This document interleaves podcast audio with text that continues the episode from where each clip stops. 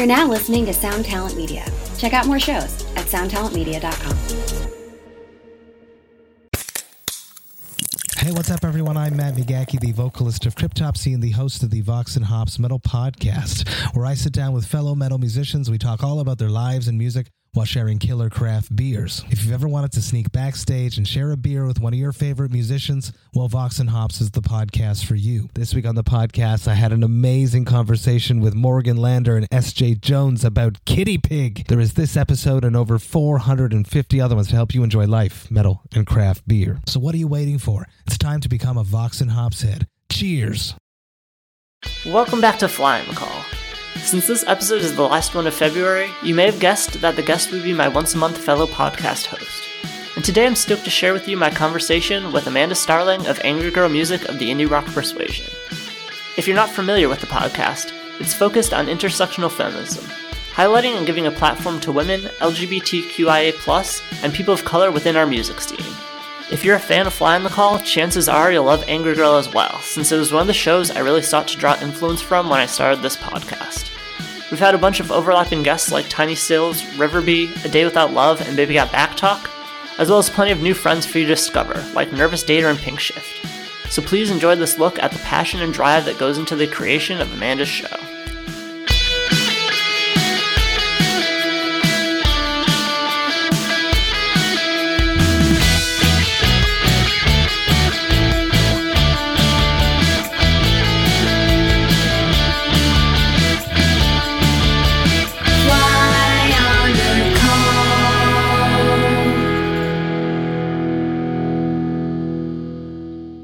Welcome back from hiatus. How does it feel to officially be be back at with Angry Girl?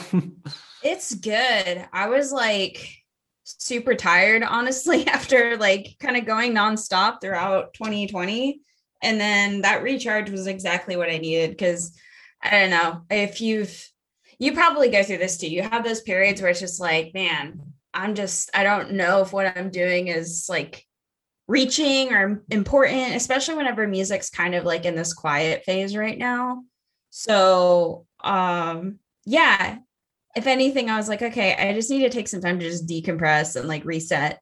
And that definitely did the trick, where it was like, and I think I was also just waiting for like that one bit of art to just hit me in the right way for me to just be like, yeah, I'm I'm on fire, I'm motivated, I'm ready to do this. And that was actually Clothbound by the Sonder Bombs. As soon as that record released, I'm like, okay, okay, I gotta do this. It's goofy, but it it's just, sometimes you just need that little bit of inspiration, and that that was the one this year.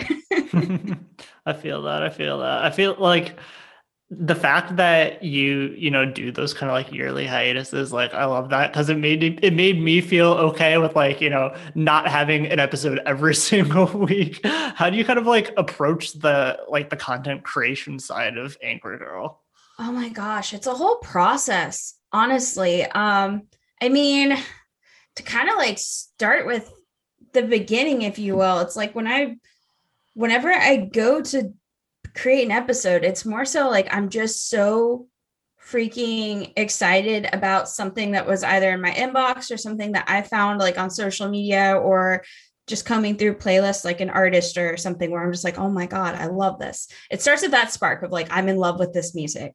And then um I'm either writing back to somebody via email or social media, or I'm reaching out to somebody being like, hey, we got to do this, dude.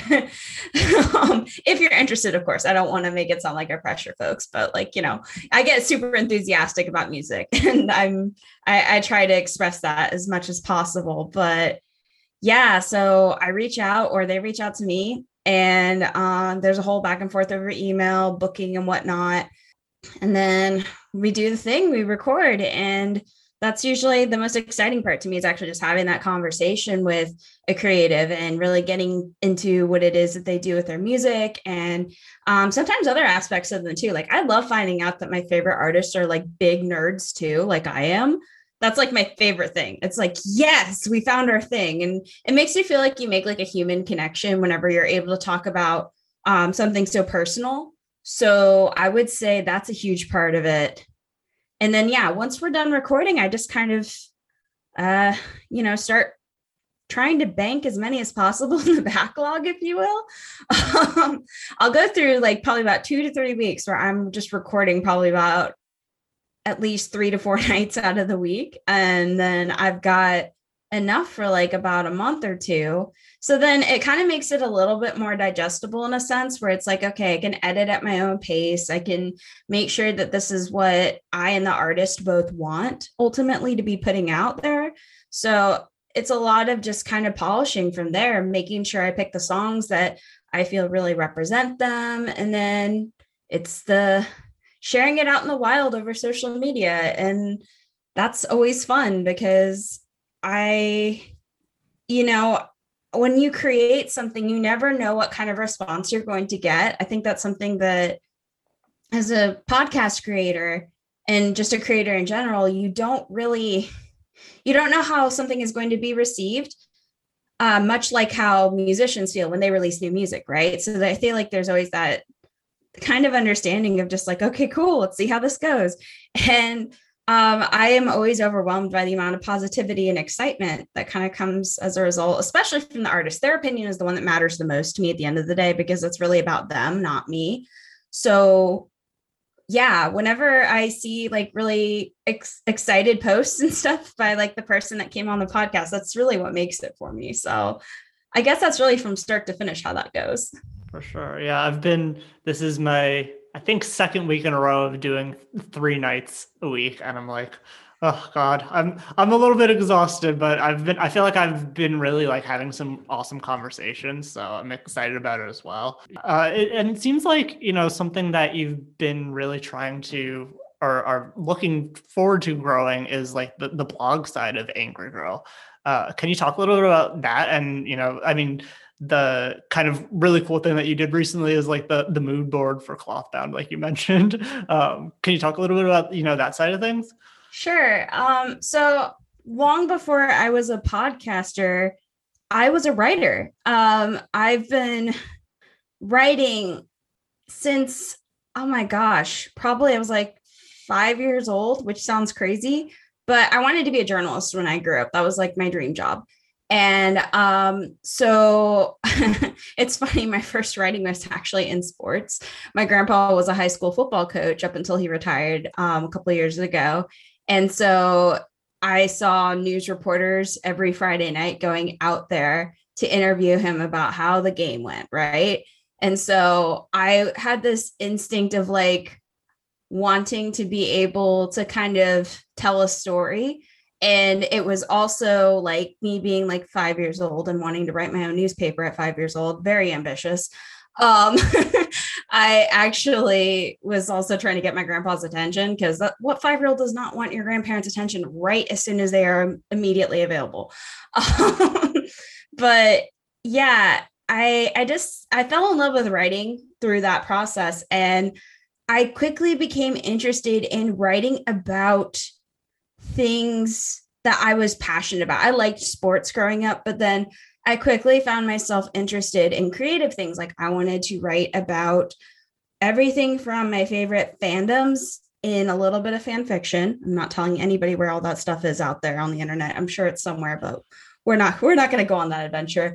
But it was everything from like fan fiction to like contributing to like uh high school newspaper. Um, I actually was a journalist at one point. I wrote for my regional newspaper and worked as like an editorial assistant and stuff until um, I found that I needed to do something different.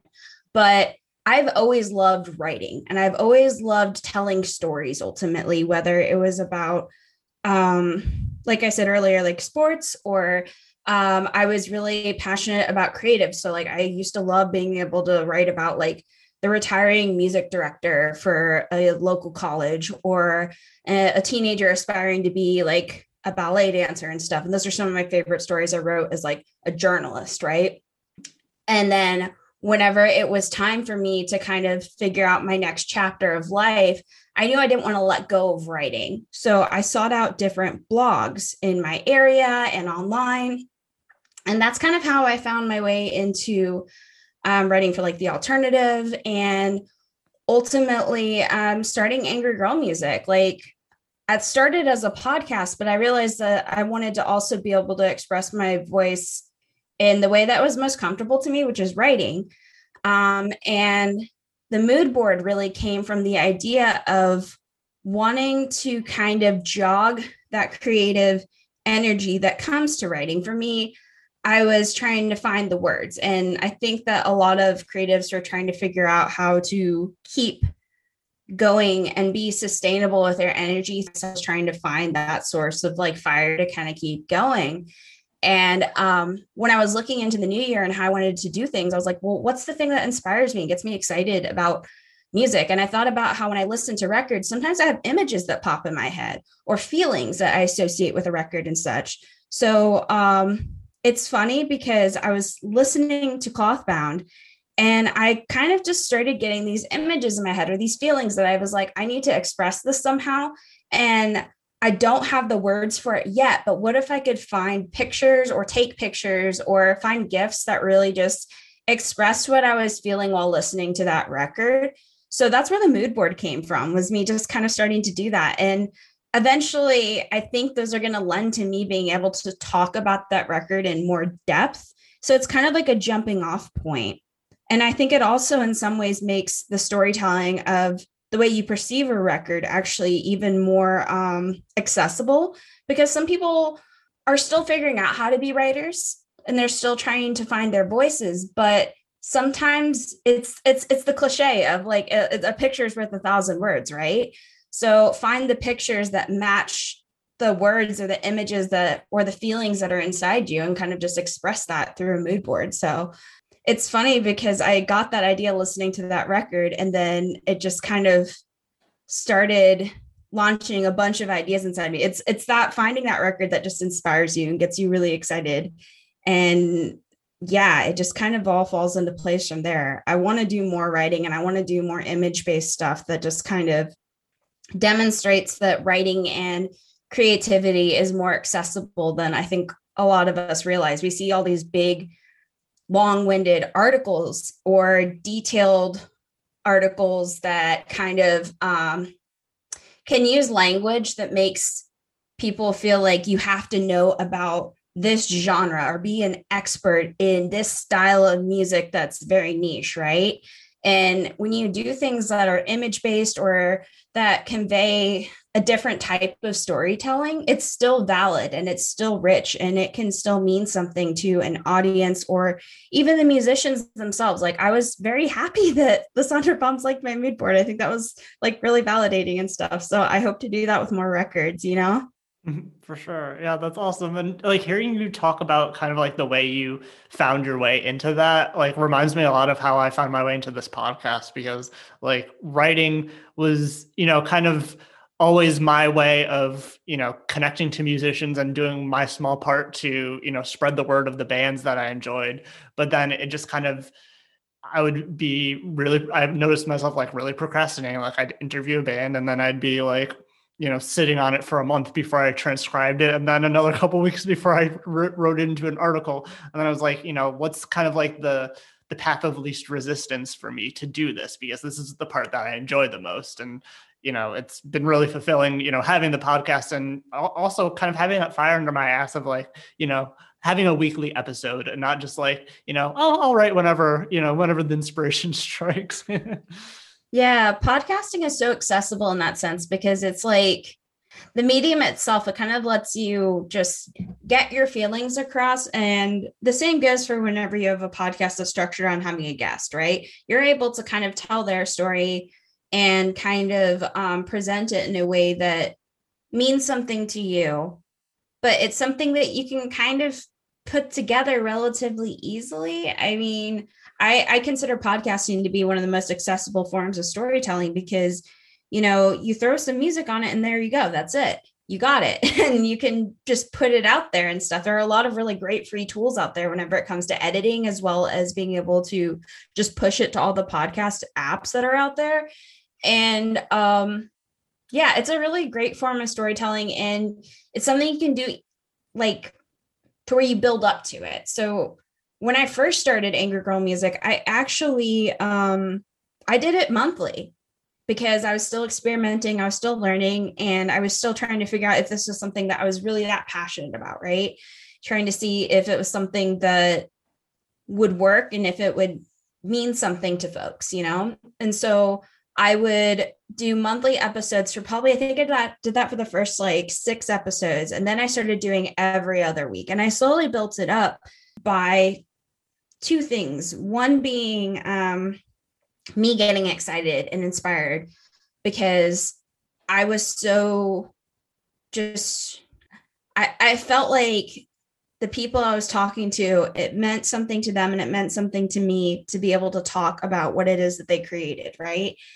And then to be able to go from there, I also started to realize that there were people who were interested in what, what I was doing, in a sense of like, they were interested in hearing the stories of musicians who were not all straight white men, you know, they wanted to, to kind of learn more so about the different experiences that folks have had, whether it's creating the music, releasing the music, performing, um, and the things that get them excited about making things, or even just excited in general with life. Sometimes I talk about some of the most amazing things that have nothing to do with music on the podcast. Um, so if anything, it's just, uh, I didn't, at the time when I started it, I didn't realize that that was something that folks wanted. And then for that to be something that just kind of grew with it, I think that was just really motivating in a sense. Within probably the first uh, year, I started getting a lot more emails in my inbox of just different artists who were out there and were looking for the platform. And that's really what I was trying to do from the very beginning, is give a platform. I had a lot of feelings about being like a non-white person in music, about being a woman in music. And that was as a participant that was not a musician. And I knew that I needed to not just give myself a voice, but Um, also give other people that platform and that voice. To me, it, it's always been more so about giving somebody else the opportunity to speak about the things that are important to them, because um, though things are tremendously better in twenty twenty-one than it was five years ago when I started this, it's still, we, I'm still blown away by the fact that I still hear a lot of the same stories, or similar stories, I should say, in that time period. And so to me, it just is sometimes a reminder that we still need to give platforms to folks. We still need to keep bringing them up to where they get equal coverage. They get um, the ability to speak what's important to them that maybe not every outlet will give them. So it's, uh, yeah, it's, it's wild. The journey this pod has been on. For sure. Yeah. I mean, I, I think I've said it to you before specifically, like your pod is one of the ones that was kind of like an initial inspiration for this one. Like, and literally the very first notes that I made about like what I want this to be, like, I was like, you know, I'm not going to have more than, you know, two episodes in a row of bands that are made up of all straight white men. And I'm curious, kind of like, what were some of your experiences in the music scene before that, that kind of like led you to wanting to have like center your podcast around that? Um, you know, it would be situations where, um, how do I put this? Whenever I would go to shows, just on a basic level, it would be situations where there were obviously assumptions about, who do you know? Are you dating somebody in the band, for example? Whenever I would talk to my friends who are in bands after the show, whatever, whatever, you know, there were those kinds of assumptions. There were situations where whenever I was participating in music journalism, when I first kind of started out in that, I didn't feel like my voice is being acknowledged at all when it came to any kind of decision making, or, um, you know, whenever I would bring up issues around inclusivity and stuff, it would just be kind of brushed off. And that's just more so my direct experiences. I've I consider myself very fortunate that I've made the friends that I have over the years who participate in music in different ways, whether they are people who are tour managers, um, booking agents, um, folks who obviously write and perform music and stuff.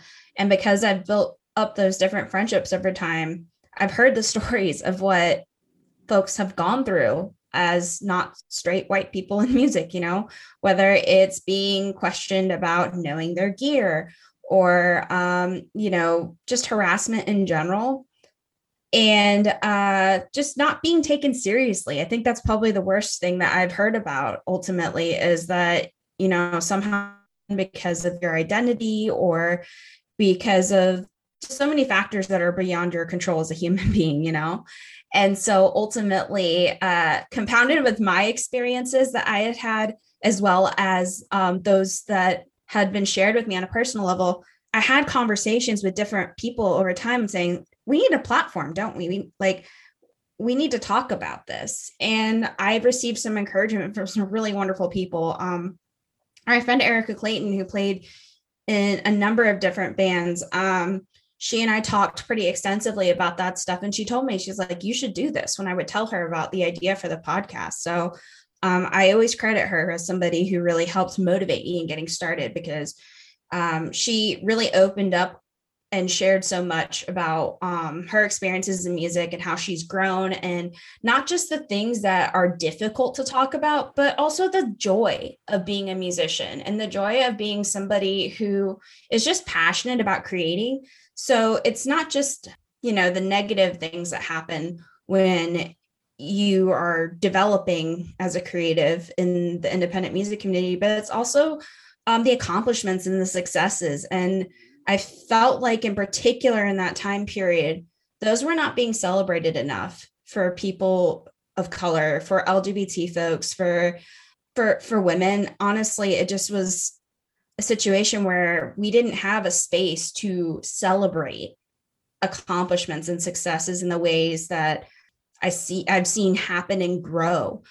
Uh, you know, over time, I I was very happy to learn that there were more platforms out there doing that. Like uh, when I connected with Lauren, who was running the Gray Estates, or I remember being so ecstatic whenever I first met Jamie Coletta.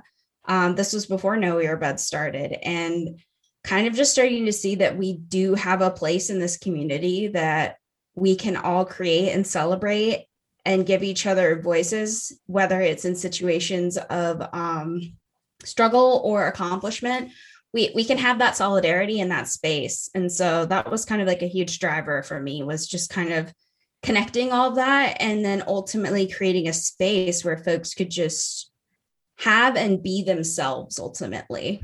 Yeah, that's definitely something that, like, I love about the podcast, is that it, like, it gives people a space to, you know, use however they see fit, you know, like, it's kind of ultimately bound by, you know, the, their identity, but it's not like that defines them solely, or like the, the struggles, those aren't solely what, you know, what you talk about. Yeah. And I let people decide if they want to talk about anything. And I, I actually make a point that before we even hit the record button, to ask folks, what do you want to talk about? What do you want me to make sure we bring up in this conversation? What are you feeling today? And, um, you know, it's typically awesome, exciting stuff where it's like, yeah, I'm releasing a single soon. I want to get people excited about that. That's usually like the kind of answer, or I can drop a hint about this cool thing.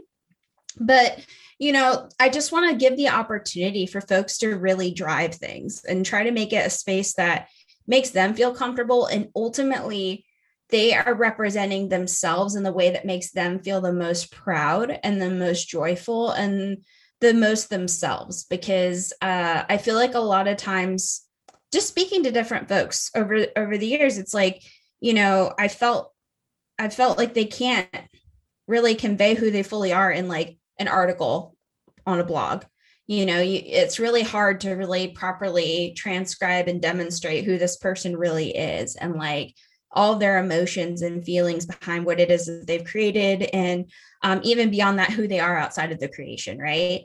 So with, with the pod, I really just try to make sure that it's like the best representation of that person or those people. If it's a, like, more than one that's on at the same time, you know, because Uh, it's a snapshot, and it's the internet. It's out there forever. So you want it to really be something that you're proud of ultimately, because I don't see the podcast ever as something that I own or that's my creation. It's really, at the end of the day, something that's community driven. Every person volunteers their time to be on and talk and share themselves. So it's like, it's beyond me. So I want to make sure that it's, um, it's valuable to them, and it's something that reflects who they are. For sure. Yeah. I, I always joke that if, if I could, I would edit myself out of the podcast. Yeah. It'll literally just be the people talking. I am very tempted during the editing process to like just crop whole bits where I feel like I sound like the awkward nerd I really am.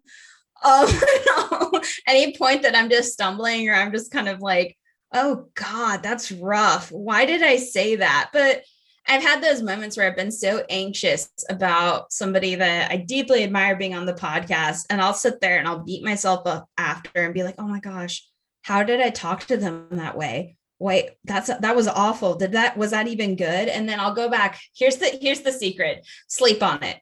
Don't go and edit right away. Sleep on it at least for a night. If you can give yourself a week, it's even better. Um, cause I went back and listened to one of the episodes right before I released it of uh, an interview that I was like, oh my God, I was so painfully awkward. That poor person had to put up with me for like an hour. And then it was like, oh no, it actually sounded pretty good. So yeah, I don't, I have mixed feelings about the sound of my own voice, and I don't think I'll ever be fully comfortable with it, but I, I guess that's just part of being a person. And I know musicians who feel the same way. So I know it's not just like limited to me. It's, it's a very universal experience too, like you said. Yeah. And I mean, I guess kind of going back a little bit further pre-podcast, like what was kind of your musical origin story? Like how did you kind of fall in love with music, and what were some of those, you know, first defining moments for you musically? Oh gosh, I'm trying to think. Well, I'm a child of the nineties, very much a millennial. Um, so I grew up remembering to be in love with songs like, uh, what was it? And I hope, hopefully I don't butcher this. It's Truly Madly Deeply by, I think it was Savage Garden. I was obsessed with that song as a small child. I was like in kindergarten, like singing that song at the top of my lungs with my mom. And she was a big fan of like nineties pop. My stepdad um, introduced me to, um, everything eighties. Like I literally drove to school with him every day, listening to the best of the eighties station. And it was great because I think that's what really ultimately formed my taste um, of like rock, metal, even like R and B and stuff. Right. And, uh, I remember the first band I was obsessed with was Huey Lewis and the News. My favorite was Huey Lewis and the News. That was my mom's favorite too. She was very influential. I don't think she realizes that she was the one who actually probably sparked my love of music. But yeah, I loved Huey Lewis and the News. That was actually my first concert. I think I was probably in like kindergarten or first grade, actually. They took me to like an outdoor festival where it was like, you know, the kids didn't have to be too close to the stage or whatever. So Um, I think I've seen Huey at least like probably five times over the years. My parents went like maybe with me four or five years ago to go see him at like a local theme park. It was awesome. Um, so that was probably like the childhood side of things. Um, my grandpa introduced me to a lot of actually um, like country music, particularly like nineties country. You think like uh, George Strait, Brooks and Dunn, Shania Twain, even though she she veered, she walked that beautiful line of country and pop that was fantastic. Um, Faith Hill, Dixie Chicks, or now the Chicks, I should say, um, those kind of things. So it was like there was so much variety going on. But I would say as far as like the music that I consume today, it all launched from a moment of discovering pop punk in middle school. So thinking of like the Seosin, the Taking Back Sunday, um, that kind of style stuff. And then, uh, also starting to watch the show that I feel like ultimately shaped my music taste was definitely One Tree Hill. I'm actually planning a write-up of, um, basically what I think each of the characters who they would pick to sign to the in-show record label, Red Bedroom Records. That's how obsessed I am with One Tree Hill. I still watch it annually. Like that's how obsessed I am, but that's like the show that introduced me to like Jack's Mannequin, Fall Out Boy. Um, I remember seeing Angels and Airwaves on there and just being like smitten with the idea of live music, because it's funny. It's very much obviously commercialized because it's for television, but like one of the main characters, Peyton Sawyer, she was booking D I Y shows at like a bar and having like tea nights basically. It's wild. Kind of was so formative for me, and I didn't even realize it because I got into D I Y when I was in college. But like, I feel like there were um, signs that I was heading in this direction just as a teenager watching this show. And it's funny because a couple years ago when I was doing my annual rewatch, I noticed some things because there's like a record store in like the early se- seasons that sometimes the characters would go to. And like I spotted a sticker for like Small Brown Bike in the background. I'm like, oh my God, I listen to Small Brown Bike now. I'm like, did, was that a thing that was just like subliminally planted in my brain? Like, how did that happen? But there were a lot of things that I think ultimately shaped me. I started going to local shows because um, the person I was dating at the time was really into um, just independent music. And um, I joke sometimes that uh, I think I learned to love the music in my community more. And so I just eventually just kept going to shows nonstop. And that's when I started seeing a ton of bands that were ultimately like super formative for me. Like, um, I remember seeing like Modern Baseball in a warehouse in Tampa, like behind a skate park and like experiencing like Cayetana in Tampa. And I'm trying to think of, there were so many.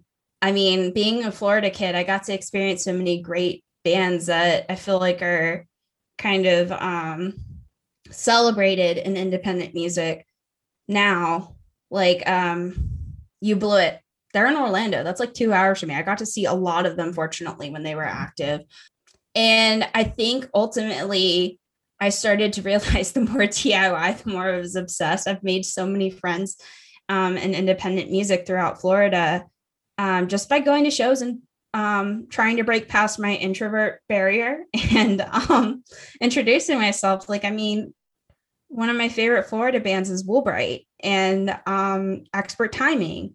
And these are all people that I just slowly met by going to gigs. And it's interesting because these are a lot of the people that have encouraged me to keep going with this podcast, ultimately. Um, like Katrina and Expert Timing, I consider her to be a really good friend. And like, she's been somebody who's been in my corner for a long time. She helped me out with getting excited and motivated with doing like my first ever live show. And so it's kind of cool how all that kind of eventually stems together and flows together and has like shaped me, not just as somebody as, who's a creative, but ultimately as a person. So it's it's wild how that all kind of funnels in together. I was actually going to ask you about the the live show. I'm curious, like, tell me, can you tell me about that experience, you know, doing the live panel at Fest? Oh my gosh. Let me time travel here for a second. Um, I remember um, I wrote to Tony basically just pitching it because I had heard that there were podcasts at Fest that the previous year and that they would be possibly doing it again this that year, I should say.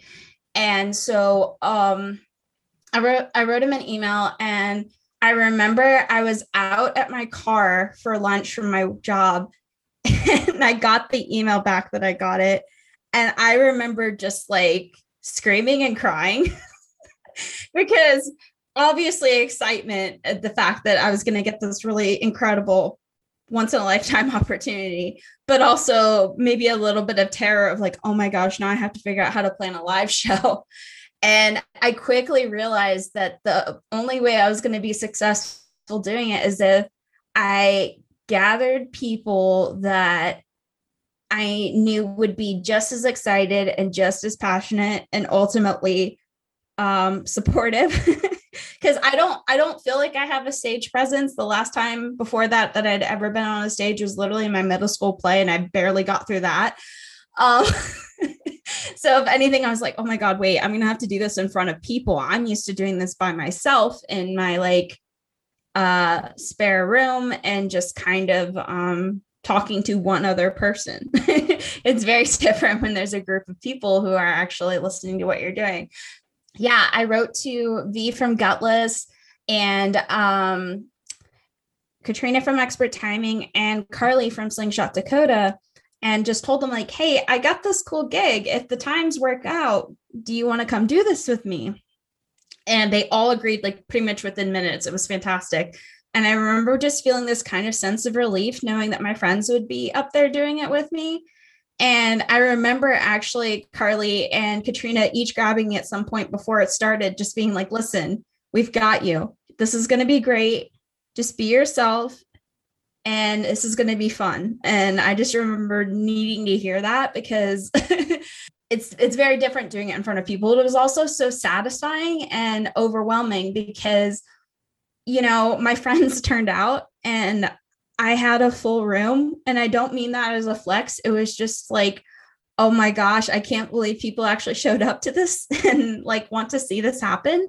And I just remember feeling so nervous, but also so grateful that enough people cared to kind of like, you know, not be at band sets that year at Fest to come watch us talk about things that were important to us in music and like really dig into just beautiful aspects of not just Fest, but just who we are as people. And kind of having it almost as like a partial panel was really fun because I got to kind of give everybody like ten minutes of spotlight to kind of like focus in on them. And then we kind of talked together and that was just, it was really special. Um, I hope to do something like that again someday because uh, it, it meant the world to do that with people that I care so deeply about that Um, do so much within the music community, but also to do that on a stage that I think hopefully impacted a couple people in that crowd that day. And I remember trying not to cry when it was over because it was like, I just having all my friends right there um, cheering us all on was just really special. And yeah, I mean, I'm hoping maybe when the pandemic is over to be able to do something at least similar within like my local scene or like I don't know, maybe Fest will have me back someday, but it would be, it would be amazing. It was just super special. And I couldn't be more grateful to my friends for being a part of that with me. Yeah. I, I think we got to do a pod Fest. We got to get me, yeah. you, Punk Lotto, Emo Trash, Generation G C, all those. I would love that so much. Yeah. I mean, I, I would travel for something like that. If we like found a venue to do something like that, you know, that would be fun. Hell yeah. Um, and it's funny that you mentioned that One Tree Hill piece that you're working on, because I was going to ask, uh, you've mentioned your geekdom a couple times this podcast, uh, top three Star Wars movies and a theme song to replace the opening credits. Oh my God. Uh, Scott, here's the problem with telling you my top three Star Wars movies. They rotate. They literally rotate on a daily basis. I mean, the only one that I can say one hundred percent stands in the number one spot is The Last Jedi. That is my favorite by far. Um, I think it's literally the hidden art film of the saga with just how rich the storytelling is and everything from the cinematography to what the messaging is within it is just gorgeous. So, I mean, that's number one. The other two, though, are going to be subjective. Because it literally can change from day to day. I mean, I'm going to go with controversial t- picks just to just to mess with everybody, because literally the other day I was thinking, you know what would be fun? Let's watch Attack of the Clones. I love it because it's so ridiculous. I mean, I love the prequels. I grew up on them and I love the absurdity, but also the heavy-handed, you will listen to me talk about politics that George Lucas just rips into within the prequels, but also like the absurd, cheesy romance and all of it. So probably I would say Last Jedi, Attack of the Clones, and, and this is in no particular order, by the way, they shift. um, and I would say Empire Strikes Back for sure. That's, that was my favorite until The Last Jedi arrived. So We'll we'll go with those three today. I li- It's funny because I actually just picked middle chapters of all three trilogies, which I, I just literally realized I was saying that. I love I love a dark middle chapter. But, oh gosh, replace the theme in one of them? Oh, okay, okay. I think I have the answer to this, actually. Um, and this is going to tell you all a lot about me. I would say I would replace the theme for The Last Jedi with Young Enough by Charly Bliss. And here's why. Charly Bliss's Young Enough is what made me a Raylo. Is I feel like that song really unpacks, from my perspective, the struggle of caring so deeply about somebody, but also knowing that it can be toxic for you. And I feel like that is so much a part of the premise of The Last Jedi, is kind of trying to reach and connect to somebody, but also knowing that they aren't in a great place, like the way that Kylo Ren was, and realizing you kind of have to let go and let them figure themselves out um, before you can kind of make a healthy connection ultimately. So yeah, I thought that question was going to be a lot harder to answer than it was. Nice. I, I knew you'd pull it out. Oh. Star Wars. I can always deliver when it comes to Star Wars. I don't mean to, but I mean, it's funny because that's probably my second. Uh, no, that's my longest running fandom. Music is actually my second longest running fandom. And I, I treat music as a fandom. Maybe I hope that comes across to some extent for some folks who like either follow me on social media or listen to my podcast, because Uh, I I love things probably a little too intensely whenever it comes to creative stuff. So yeah, Star Wars and music are the two great loves of my life. So I can always I can always deliver on those two. And I'm curious, um, something that I find so fascinating about like the Star Wars fandom is like all the fan edits, which it, it, in the last year I've been like also super into Fish on the Grateful Dead, mostly nice. Because of like their weird fandom, like archiving stuff. And I'm curious, are are you like into that that side of things as well? Uh, not really when it comes to fan edits, because I think a lot of people, unfortunately, with fan edits, that generally has been to the detriment of the prequels, where they'll just cut whole sections of movies. And I'm just kind of like, yeah, I get it. You didn't vibe with it, but it's still important. And like, this is me going down a geeky, um, geeky rabbit hole. So please stop me if I start rambling too much.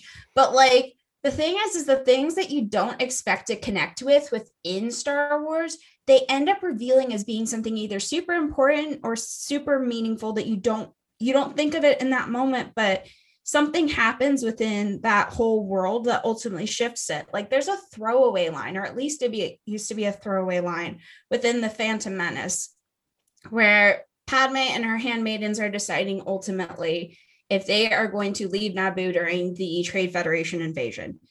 And basically, you don't know this when the movie first came out or the first time you watch it. If you don't have this information, it won't mean much. Where basically um, the decoy handmaiden basically asks Padme if they should go. And Padme has to coded say, "We are brave, Your Highness," to indicate that she gives permission for them to flee and try to escape the blockade.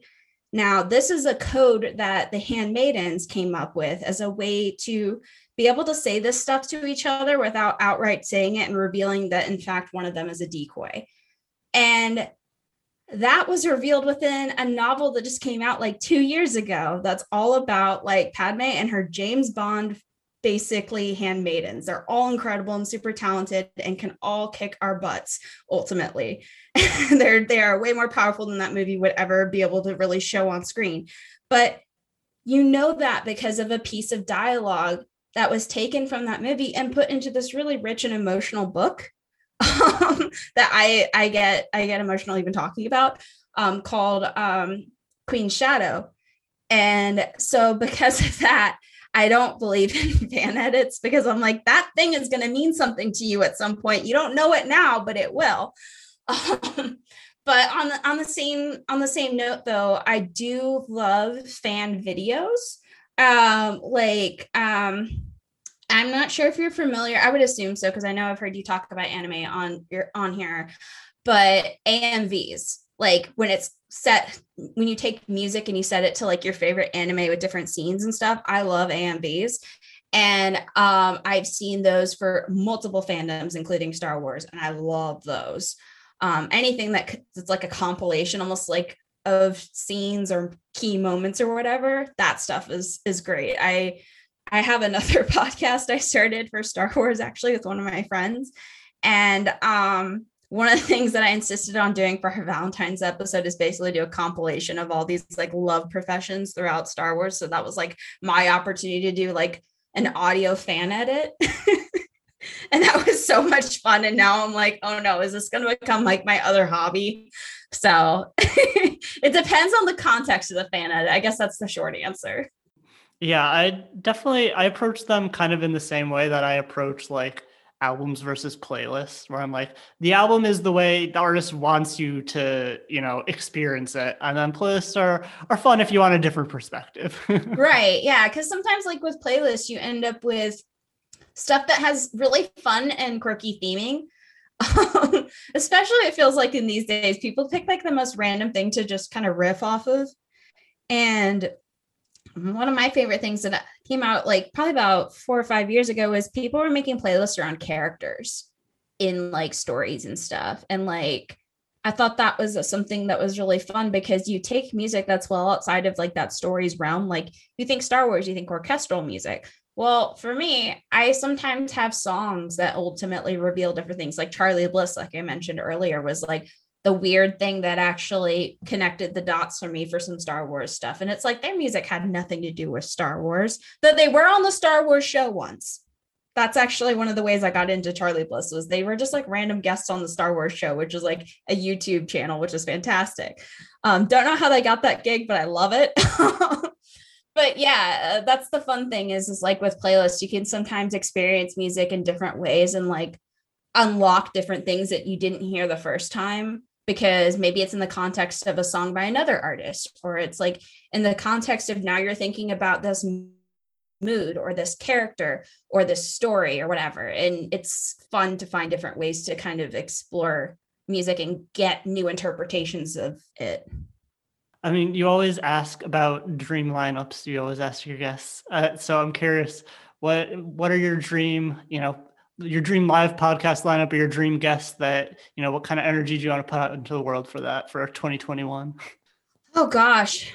See, for twenty twenty-one, that's trickier because that one, I feel like I have to still kind of aim a little bit within reason, but uh, I've always wanted to talk to Francis Quinlan of Hop Along. I feel like that would be somebody who would just probably blow my mind with some really interesting perspectives on music. Um, Laura Jane Grace has always been on my list too. And then let's see here. I would say maybe Lizzo. Lizzo would be fun. I feel like I would just have a great time just laughing with Lizzo. That's really all I wanted to do. I love following her on TikTok. I feel like that's one of my corners of sunshine. And so like, if anything, um, yeah, I'd want to do like maybe some recipe swaps with Lizzo. That sounds like it could be like a podcast series in itself, Laughing with Lizzo. I would love that. Honestly, if I could get like to where I'm friends with Lizzo and could do that regularly, that would be fantastic. I, I yeah, if anything, I'm always trying to come up with like new ideas for segments. And at one point I was very much tempted by my friends in um in Perennial to do a like side podcast for Angry Girl Music where I just bring on people and we just talk about Star Wars. So I mean, I'm not saying it, it won't happen, but if I have too much time on my hands, there's a chance it could. And no one better than Perennial to start with, probably. Yes, honestly, I, I love them so much for their love of B B eight and Rose Tico. That was whenever they said those names to me, I was just kind of like, oh my God, y'all get me. And then, I mean, I always like to wrap up my episodes the same way, which is by asking for a piece of advice or something you've been thinking about lately, whether it's podcast related, music related, or just life in general. Okay. Um, so I would say my advice to folks might be just embrace yourself and stop caring what other people think of you. I came to that realization over the last year or so that I just want to be unapologetically a big nerd and just love things without any concern of folks thinking that I'm weird or that I'm awkward or that I am just not going to vibe with them or whatever. Um, and I feel like it takes forever to reach that point. I feel like for a lot of us, and some of us don't ever reach that point, I'm just like fully embracing ourselves for who we are and what we love. Um, and if what you love doesn't harm anybody, then love it without question, without hesitation. Um, you know, I spent so many years, particularly growing up, feeling like I had to hide that I was a big nerd, or like I had to hide that I was passionate about subcultures or anything along those lines. And I think that when you have the right people around you to kind of, um, kind of encourage you to be yourself and be that awkward big nerd, um, you love yourself more and you embrace yourself more, and you're motivated to either create or just do or just be, even just simply existing. You find that motivation when you embrace yourself and you surround yourself with people who ultimately love and embrace you and support you. So yeah, just to quote my friend Tyler Holland, he used to say this all the time, love yourself. I said, love yourself. Um, he used to say that on a podcast that we used to do together. So I'm, I guess that's maybe the short end of that advice. It's just embrace yourself, love yourself. It's not easy to do that every day. You're going to have days where you can't, and that's okay. Just take your time, drink water, breathe. It's not easy existing, but if you have the right people around you and you love things deeply and without hesitation, it's a little bit easier. So I guess that's probably my advice. And it's never been easier to find your people since the internet age. Yes, no kidding. Honestly, grateful for everything that has led up to that. The, even the early social media, God, Neopets. That was that. oh, yeah. That was how I first found my people. yeah, and- I, I was legit. I was a uh, part of like this book series called Cirque du Freak. I was like uh, in a Neopets group about fans for that. I was like, it's so weird reflecting on that, like that being the earliest kind of like form of like fandom for me. It was such a good fandom. I remember I collected like all these plush. It was stupid. And then like, I actually would go on their chat boards, much to my mom's very much displeasure. And I would literally like R P G other fandoms on there with different folks. It was fun. We talked Pirates of the Caribbean. We talked Star Wars and we talked Neopets. It was everything, everything your little geek heart could ever want or need. And it's kind of cool that as an adult, whether it's on like Twitter or Instagram or even TikTok, you, those communities are still very much alive and well, and we can find them as adults. And you know, you can connect with people who embrace you from who live in Chicago, who live in New York, who live in Australia or Japan or whatever. It's really cool that, you know, it's, we can connect in this way and we can find the spaces that embrace us. So I don't know. I just, I, I like that we have spaces like Flying McCall and um, Angry Girl Music and The Alternative and so many other spaces that just let people feel a little bit more embraced. I've been super busy recording a whole bunch of episodes since the beginning of the year and feel like I've really hit a sweet spot where I've had so many great conversations lately.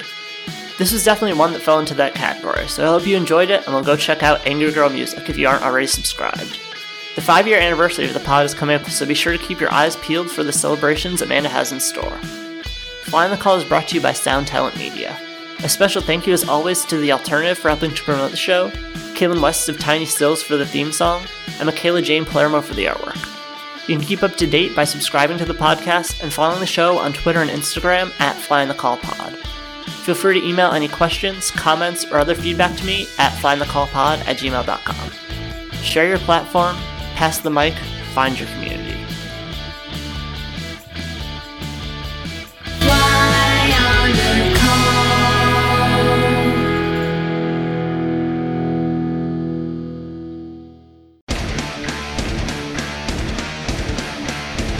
Hey there, I am Johnny Christ from Avenged Sevenfold, and I've got a podcast called Drinks with Johnny you're going to want to check out.